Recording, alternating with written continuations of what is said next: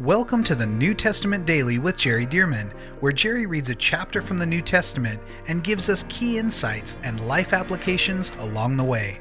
For more information about the Solid Life Journal and reading plans, visit solidlives.com. And now, let's get into today's reading.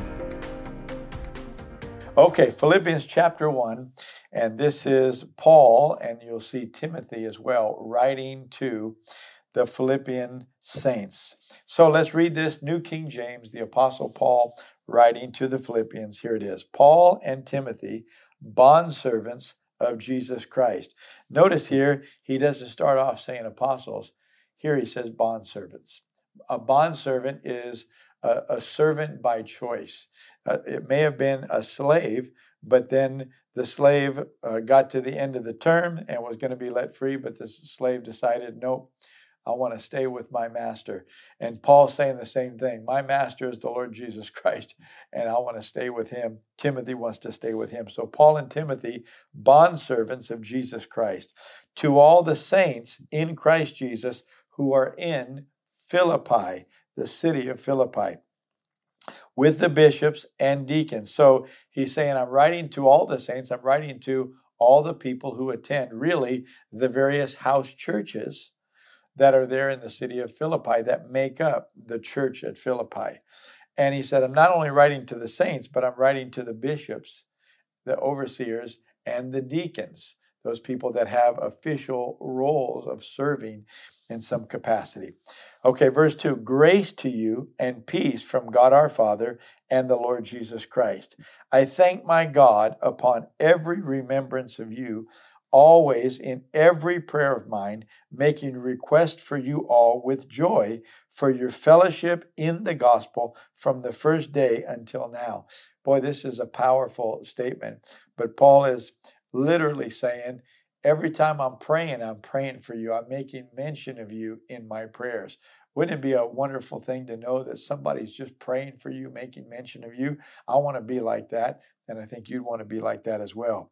But he said, I thank my God every time uh, I remember you, that I always remember you in prayer. Verse 6 being confident, this is such a powerful verse, being confident of this very thing, that he who has begun a good work in you will complete it until the day of Jesus Christ. Oh, let me just declare that over you today that he, God, who has begun a good work in you, will complete it He'll never stop working that good work.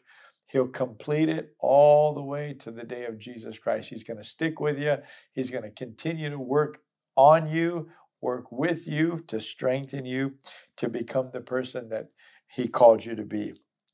Verse 7 Just as it is right for me to think this of you, of you all, because I have you in my heart, inasmuch as both in my chains, you can see just like the book of Ephesians, Paul is in prison, so he's locked up in chains. So it says, both in my chains and in the defense and confirmation of the gospel, you all are partakers with me of grace.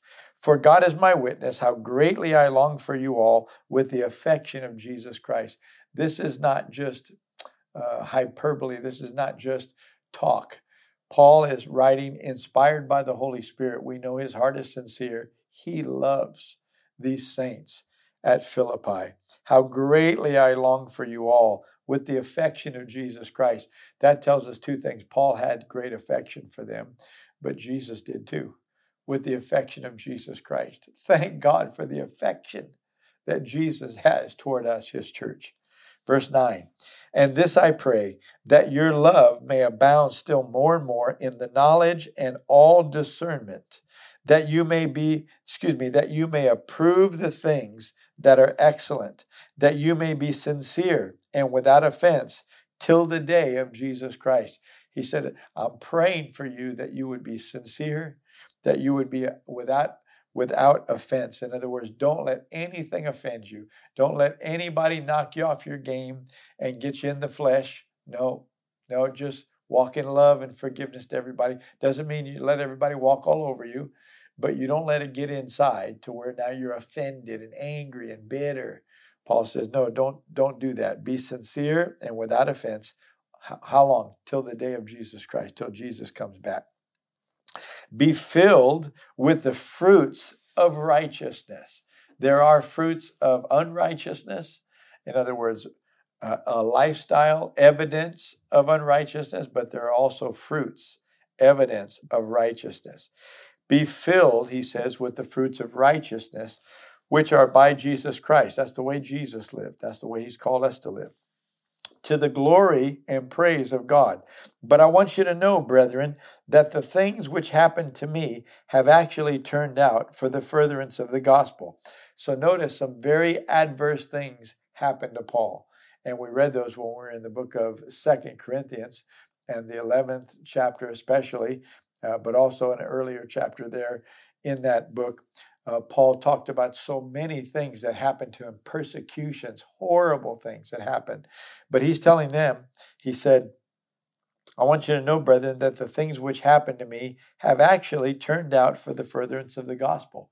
So God turned these things around. So, so instead of being adverse, he said it turned out to the furtherance of the gospel. Verse 13, so that it has become evident to the whole palace guard and to all the rest that my chains are in Christ. The whole palace guard, we're talking about Roman soldiers and such, who really believe now that God, the Creator, has Paul in prison to be able to minister in Rome and to those people who are there in that place the you'd say really it is the Washington DC of the Roman Empire and so he goes on to say in verse 14, and most of the brethren in the Lord, having become confident by my chains, are much more bold to speak the word without fear. You would think that the chains that Paul is wearing because of preaching the gospel, it would cause other people to be fearful and such. And Paul said, No, no, they've become confident by my chains. In other words, if they see me in chains and still confident, then they without chains are all all the more confident. Verse 15. Some indeed preach Christ even from envy and strife. Notice they preach Christ but from envy and strife, and some also from goodwill. The former preach Christ from selfish ambition, not sincerely, supposing to add affliction to my chains. In other words, there are literally people that are preaching a gospel in a strange way to add affliction to Paul, to make him look bad. And uh, by the way, this happens today. People want to uh, take stories from believers, and this happens in the news sometimes. They take stories from believers, but they take believers that are casting the gospel in a way that they know it will not be accepted by society. And they do it just to make Christianity look bad or, or make uh, believers or churches look bad. And Paul said, Oh, they're doing that to me. Some people are out preaching the gospel, but they're doing it with wrong motives. They're expecting, uh, supposing to add affliction to my chains. But the latter, the, in other words, the other type of people, the latter out of love. Some people are preaching the gospel out of love, sincere love, knowing that I am appointed for the defense of the gospel. What then? Only that in every way, whether in uh, in pretense, that means they're not doing it with the right motive or a pure heart, whether in pretense or in truth, Christ is preached, and in this I rejoice. Yes, and I will rejoice. Isn't this interesting? Paul says, even though some people are not preaching the gospel uh, with a sincere heart, they're actually trying to add affliction to me. He said, at least they're talking about the gospel. At least people are hearing about the gospel, uh, albeit insincere uh, delivery boys, so to speak, witnesses. Verse 19 For I know that this will turn out for my deliverance through your prayer and the supply of the Spirit of Jesus Christ, according to my earnest expectation and hope that in nothing I shall be ashamed, but with all boldness, as always, so now always Christ will be magnified in my body, whether by life or by death. He said, doesn't matter whether I live or die, Christ is going to be magnified. What uh, an eternal perspective Paul has. Verse 21 For to me, to live is Christ, and to die is gain. So let me say it another way. Paul said, for me, the way I see it, to live and to stay here on earth, this is to live for the Lord, to live out the life of Jesus, to do ministry and to win people to the Lord. He said, but to die is actually gain. To die is better for Paul. To stay is better for the people. Verse 22. But if I live on in the flesh, this will mean fruit from my labor. Yet what I shall choose, I cannot tell. Interesting that Paul talks of this as if he has the choice to leave and go to heaven, to die and go to heaven, or to stay here on earth and continue his ministry. He said, But if I live in the flesh, this will mean fruit uh, from my labor. What I shall choose, so he, he says he gets to choose, I cannot tell. For I am hard pressed between the two. He says a tough decision. Having a desire to depart and be with Christ, which is far better. Hey, let me tell you, being with Jesus is far better than any life here on earth of luxury. He says, far better. Nevertheless, to remain in the flesh is more needful for you. And being confident of this, I know that I shall remain and continue with you all for the, your progress and joy of faith. It's like as if Paul, while he's writing, he's contemplating the decision, and then as he continues to write, he makes the decision that he's going to stay in the flesh and continue to minister to the saints that he knows that he's either led to the Lord or been discipling or whatever. Verse 26 that your rejoicing for me may be more abundant in Jesus Christ by my coming to you again. So he's saying, uh, when I come to you again, because I am going to stay and not go to heaven, but stay here on earth, when I come to you again, he said, uh, you'll have more rejoicing. It'll be more abundant for you. Verse 27 only let your conduct be worthy of the gospel of Christ. Boy, that's a powerful statement. Only let your conduct, your behavior, your words be worthy of the gospel of Christ, so that whether I come and see you or am absent, I may hear of your affairs, that you stand fast in one spirit, with one mind, striving together for the faith of the gospel. Paul is very well aware that there are people who, in between his visits, can stray, can walk in the flesh, cannot hold the line of walking in love and graciousness, kindness, unity, and such. Verse 28 and not in any way terrified by your adversaries. So what, notice again, he says, Be of one mind, striving together for the faith of the gospel, and not in any way terrified by your adversaries. Do not be afraid of those who will persecute you.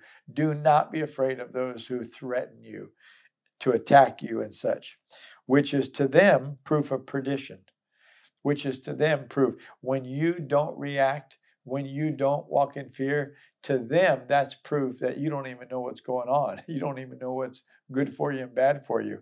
So to them, it's proof of perdition, but to you, of salvation. That's not evidence of perdition or uh, eh, some kind of a grave outcome.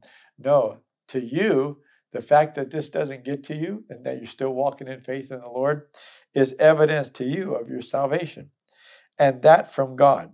For to you it had been granted, it has been granted on behalf of Christ, not only to believe in him, but also to suffer for his sake. For to you, listen to this, for to you it has been granted. This is, he's speaking as if it's something good. For to you it has been granted on behalf of Christ, not only to believe in him, but also to suffer for his sake.